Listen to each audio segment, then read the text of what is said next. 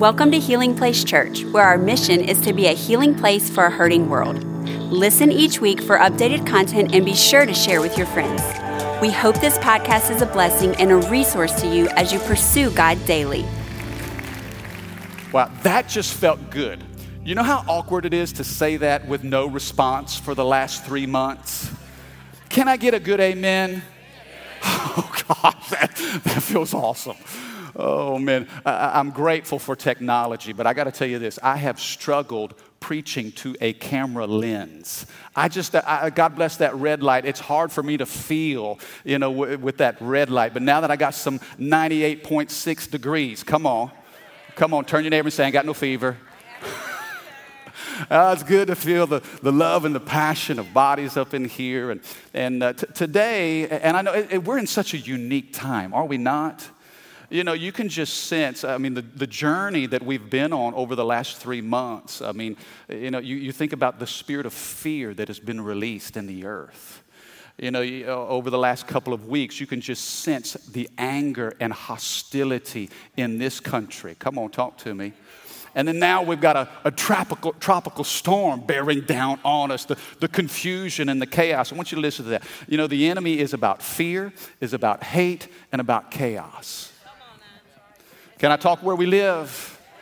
But God says, I've not given you a spirit of fear, but of what? Power and love and a sound mind. I'm so grateful to be a part of the people of God, family of God, connected to what God is doing in and through you. You know, I have to say this, the last three months, if you're an extrovert, how many extroverts do we have? Okay. Quarantine for an extrovert, there can't be any worse punishment. Talk to me. I mean, how many of you have been just climbing the walls, driving your own family crazy? Yeah, now, if you're an introvert, maybe the last three months have been good for you. You feel validated. You feel empowered. Uh, but for an extrovert, it has been a challenge. Um, last week, confession, I, I rolled over here to Jabby's Pizza. Pulled up to get a pizza, and, and when I pulled up uh, in, in the parking lot, I looked next door and through the window, there's a, uh, I guess it's a hair salon, okay? So as I pulled up in my car, I looked through my windshield, looked through the window, and I saw one of the students that comes here to Healing Place Church. I saw Anna Oriella. And when you're an extrovert and you see a familiar face in a quarantine, I just got excited. I'm like, I know her.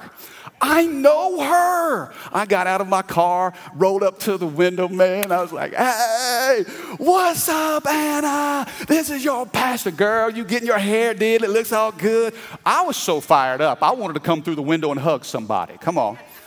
I didn't know I stayed on the outside. I was so excited to see Anna. Just a familiar face.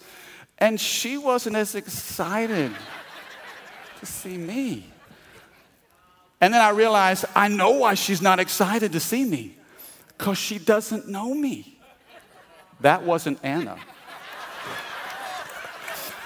I literally rushed the window thinking it was Anna Oriella, and it's somebody who looks like her, but it wasn't Anna.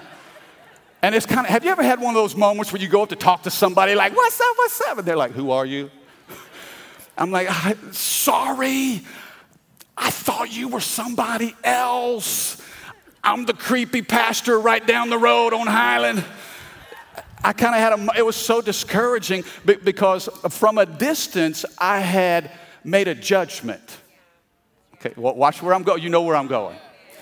From a distance, I had assessed the situation, and in my mind, there was a certain reality. But when I came close, I got a new perspective. I, I, I saw things in a new light. I couldn't just see the same thing from a distance. It became obvious when I leaned in and when I took a closer look, I had made a mistake. Here's what I want to ask for the next couple of Sundays. I don't want you to keep a safe distance from this topic. When we talk about race and relationships and reconciliation, I'm going to ask that you lean in and you take a closer look.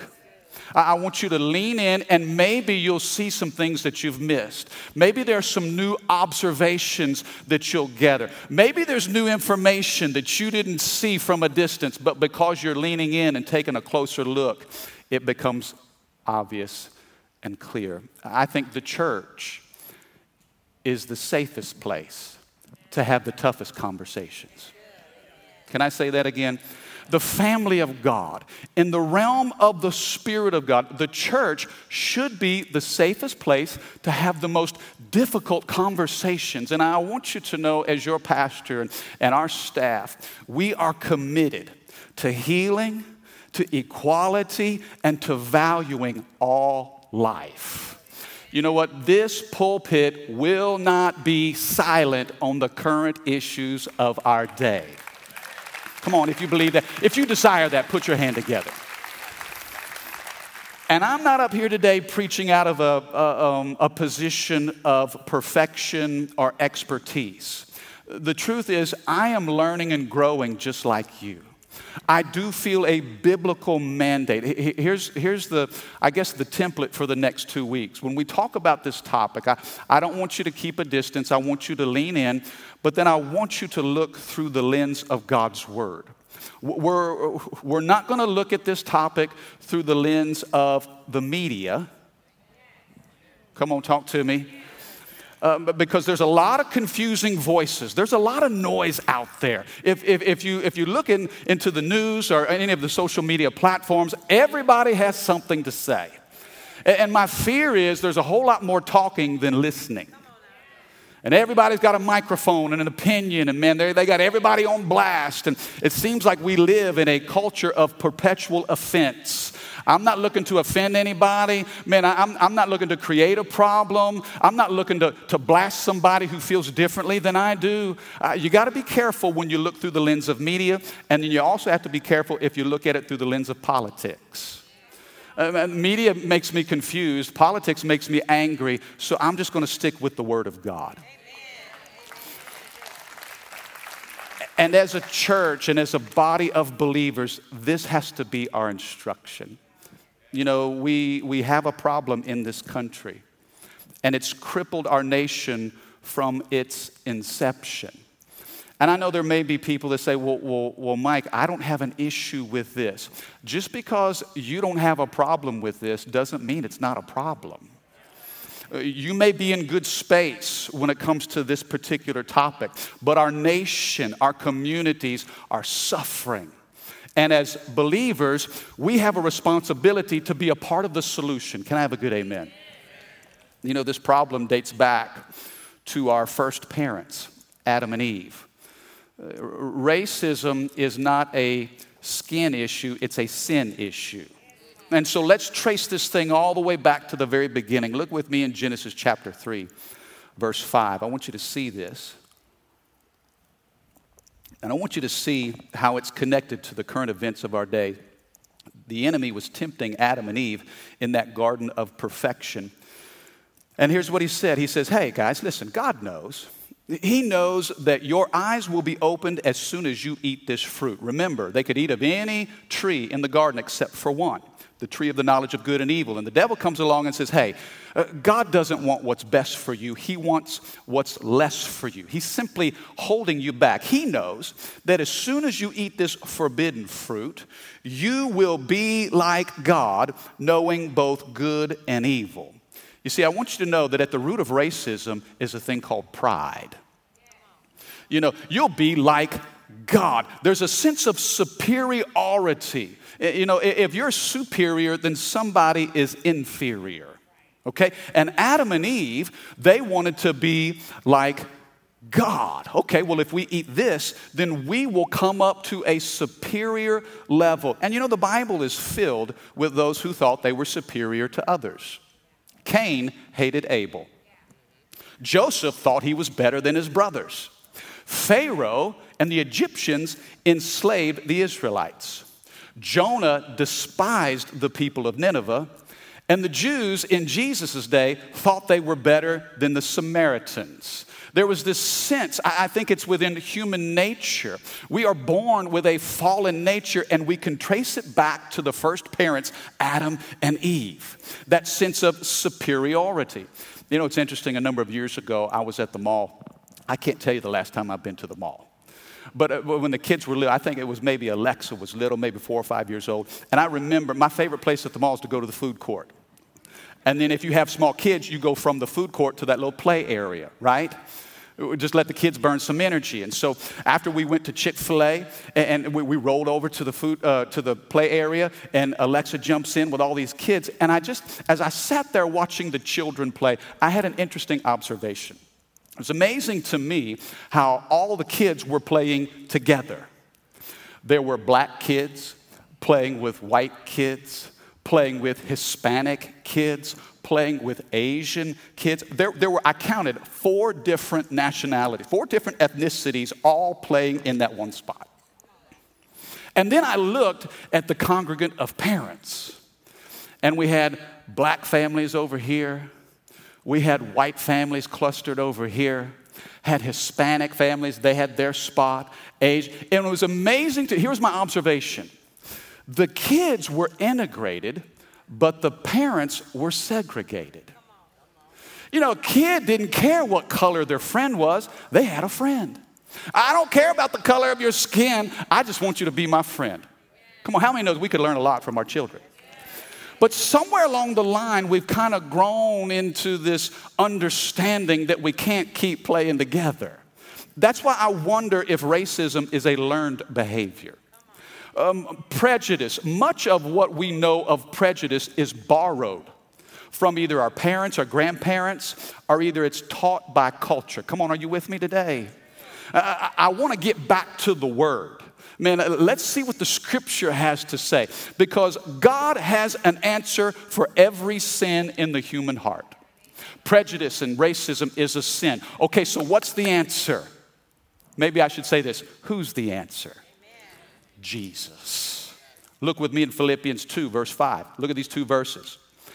Now keep in mind what Adam and Eve were trying to do. They wanted to be like God. They were, they were ambitious of superiority. Look at what it says, Philippians two, five. Uh, Paul wrote these words, "But you must have the same attitude that Christ Jesus had. Though he was God, he did not think of equality with God as something to cling to. But instead, he gave up his divine privileges." Okay, now do you see the two different pictures we have? In the Garden of Eden, man was trying to be superior. I want to be like God. But here, Jesus gives us an example that's exactly the opposite. Jesus says, wait a second, I am God, but I'm going to give up my divine privilege. Do, do you see how humility is the key to moving forward toward healing and reconciliation?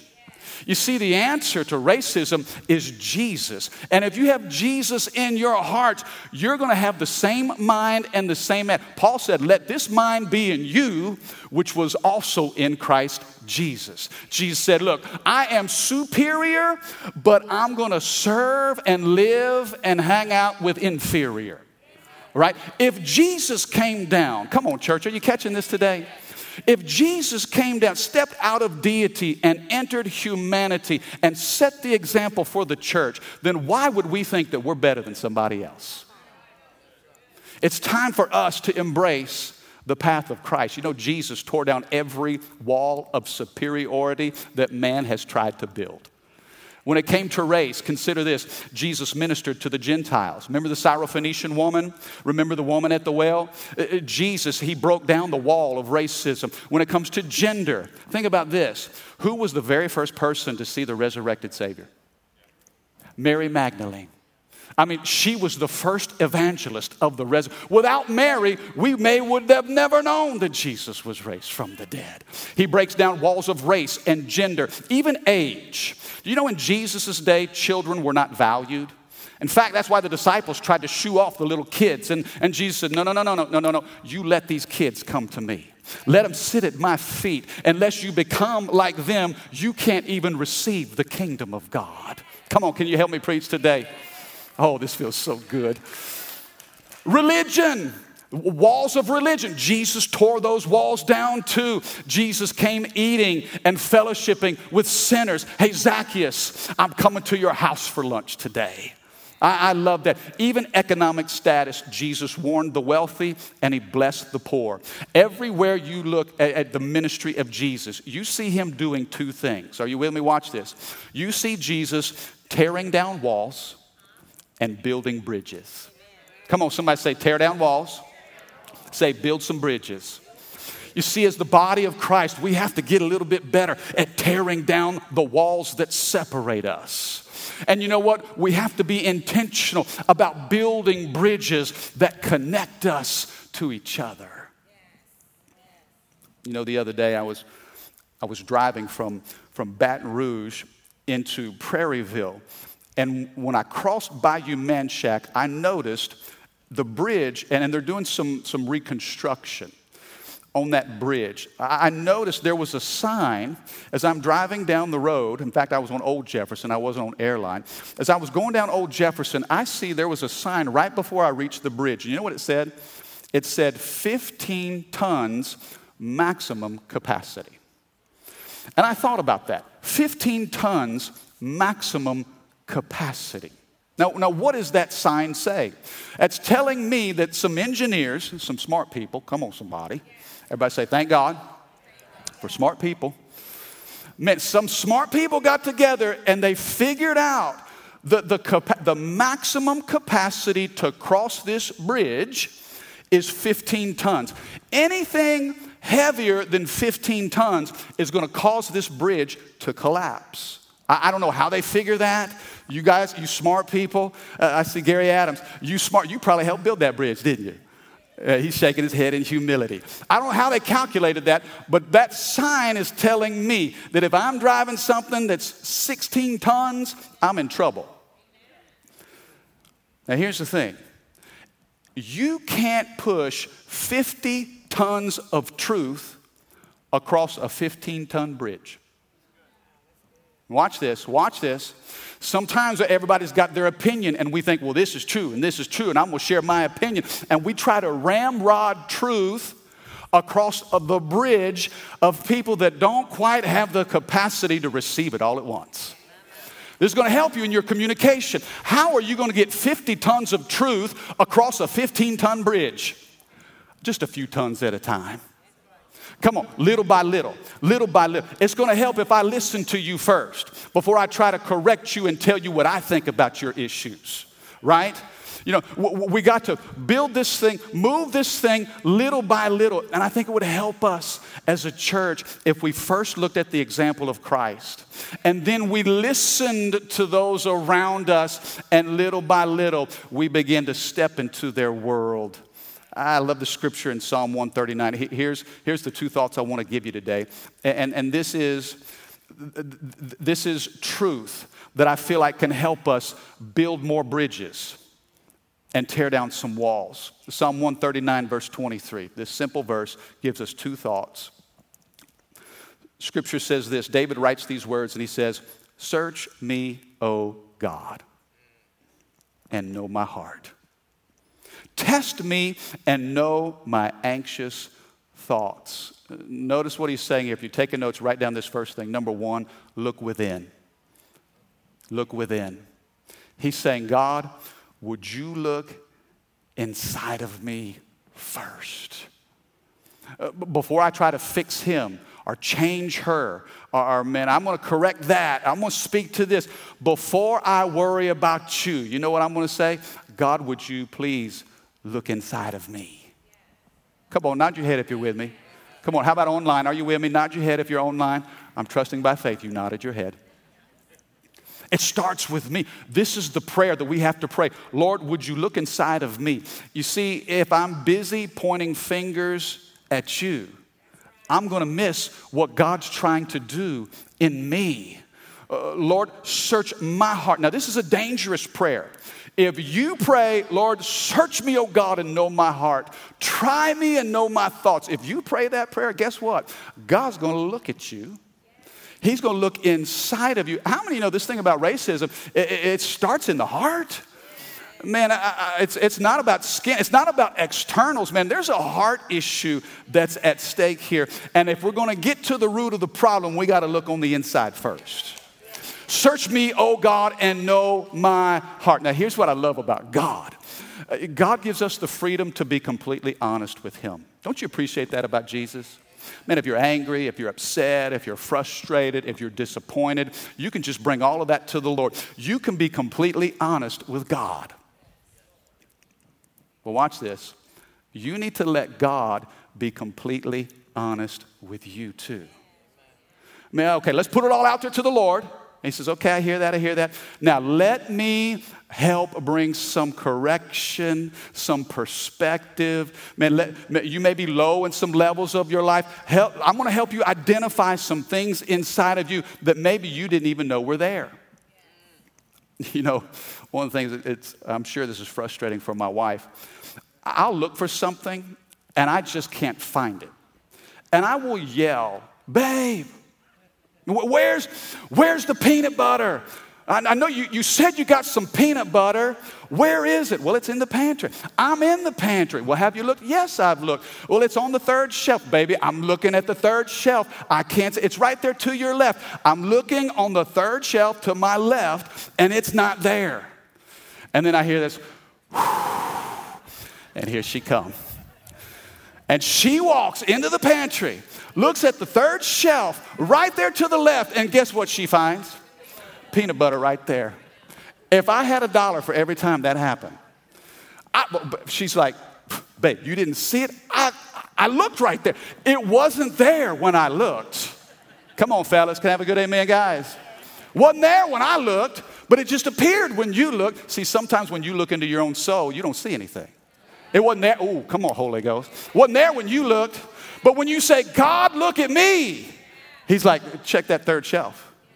Look to the left. There it is right there. And you see, this is where we have to start. Search me, O God, and know my heart. All of us carry blind spots. There are certain things about me that I don't see. I, there, there are certain biases and opinions that I carry that sometimes I don't even realize. And it takes somebody from the outside to look into my soul. You know, I want you to write this down somewhere too. I, I think this is important for us to remember. Where there's heat, there's hurt. Where there's heat, there's hurt. I know that things are inflammatory right now in this country. And I know that nothing is safe to say. And everybody's on blast. And, man, having to walk stuff back. And, and is this apology authentic or not? And, man, there's all kinds of anger and animosity. But I want you to pay attention. And this is what I've been to, to, to discover in, in ministry. In almost twenty-five years of ministry, I've learned this, that where there's heat, there's hurt. Where, wherever you see anger, if you'll go down to the, to the, uh, the a few layers down to the very surface, you'll see wounds. You'll see uh, brokenness that hasn't been healed. Uh, don't be offended by somebody's anger. But man, let's begin to pray for healing. Because when there's healing in somebody's heart, then that puts out the fire. Where there's heat, there's hurt. God, search me and know my heart. Notice what he says in verse twenty-four. N- number one, not only do we look within, but number two, check this out. Point out anything in me that offends you. And Lord, would you lead me along the path of everlasting life? Notice at first, David says, God, would you look inside? And then secondly, he says this, once you look inside and point some stuff out, Lord, would you now lead me out? God, look within and then lead me out. God, I don't want to stay where I am. I got to move forward. I want to learn, I want to grow, and I want to get better. Can I have a better amen? Come on, this ought to be the cry of our heart when it comes to the condition of our, our culture and our country. Lord, I, I got to get better. The truth is this, each one of us can improve in an area of our life. As it relates to race and relationships, if we're going to be a part of the process of reconciliation, we got to get better. Nobody gets a pass on this. Mike, it's not an issue with me. Don't have a racist bone in my body. Well, that's great. I'm glad you're in a good place. Now, you got to help others get in a good place, too. We got to be a part of the solution. You see, it's easy to diagnose the problem. But I'm telling you what, government cannot solve this problem. The media cannot solve this problem. Nobody is equipped to solve the problem except for the church. Why is that? You say, Mike, you're kind of being arrogant about the church. Listen, this is the body of Christ. This is the bride of Jesus. We have the indwelling of the Holy Ghost inside of us. If we can't get this right, listen to me, listen to me. How can we reconcile men to God if we first can't be reconciled to each other? Come on, did you catch that? There's no way I can say, hey, brother, your sin is going to separate you from God and you're going to miss heaven, unless I can say to another brother, listen, I love you in the love of Jesus. You know, the, the, the Bible says, that Jesus told his disciples, the world will know you belong to me. How? By the great love you have one for another.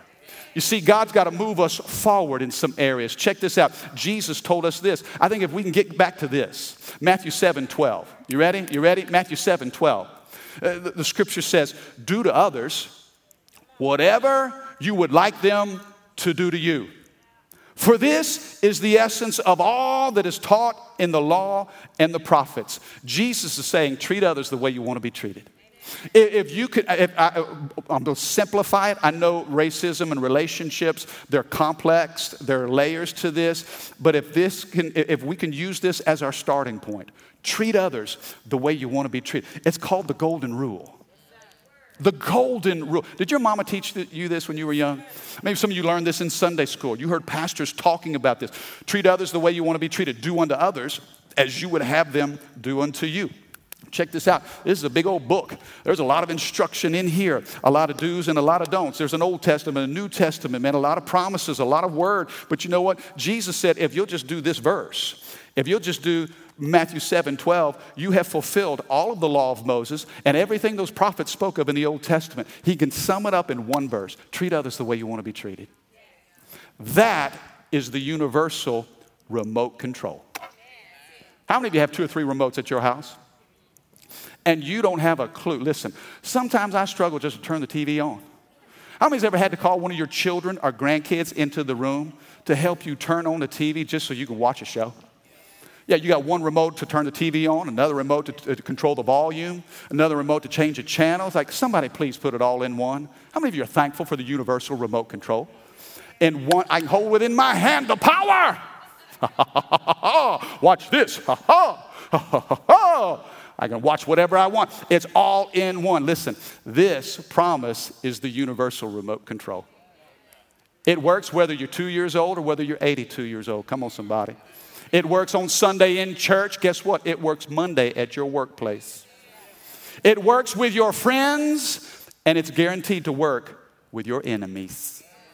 It works if you're rich or if you're poor, if you're educated, uneducated, black, white, brown, red, green. It doesn't matter what color you are. This is the universal remote control that works in every situation.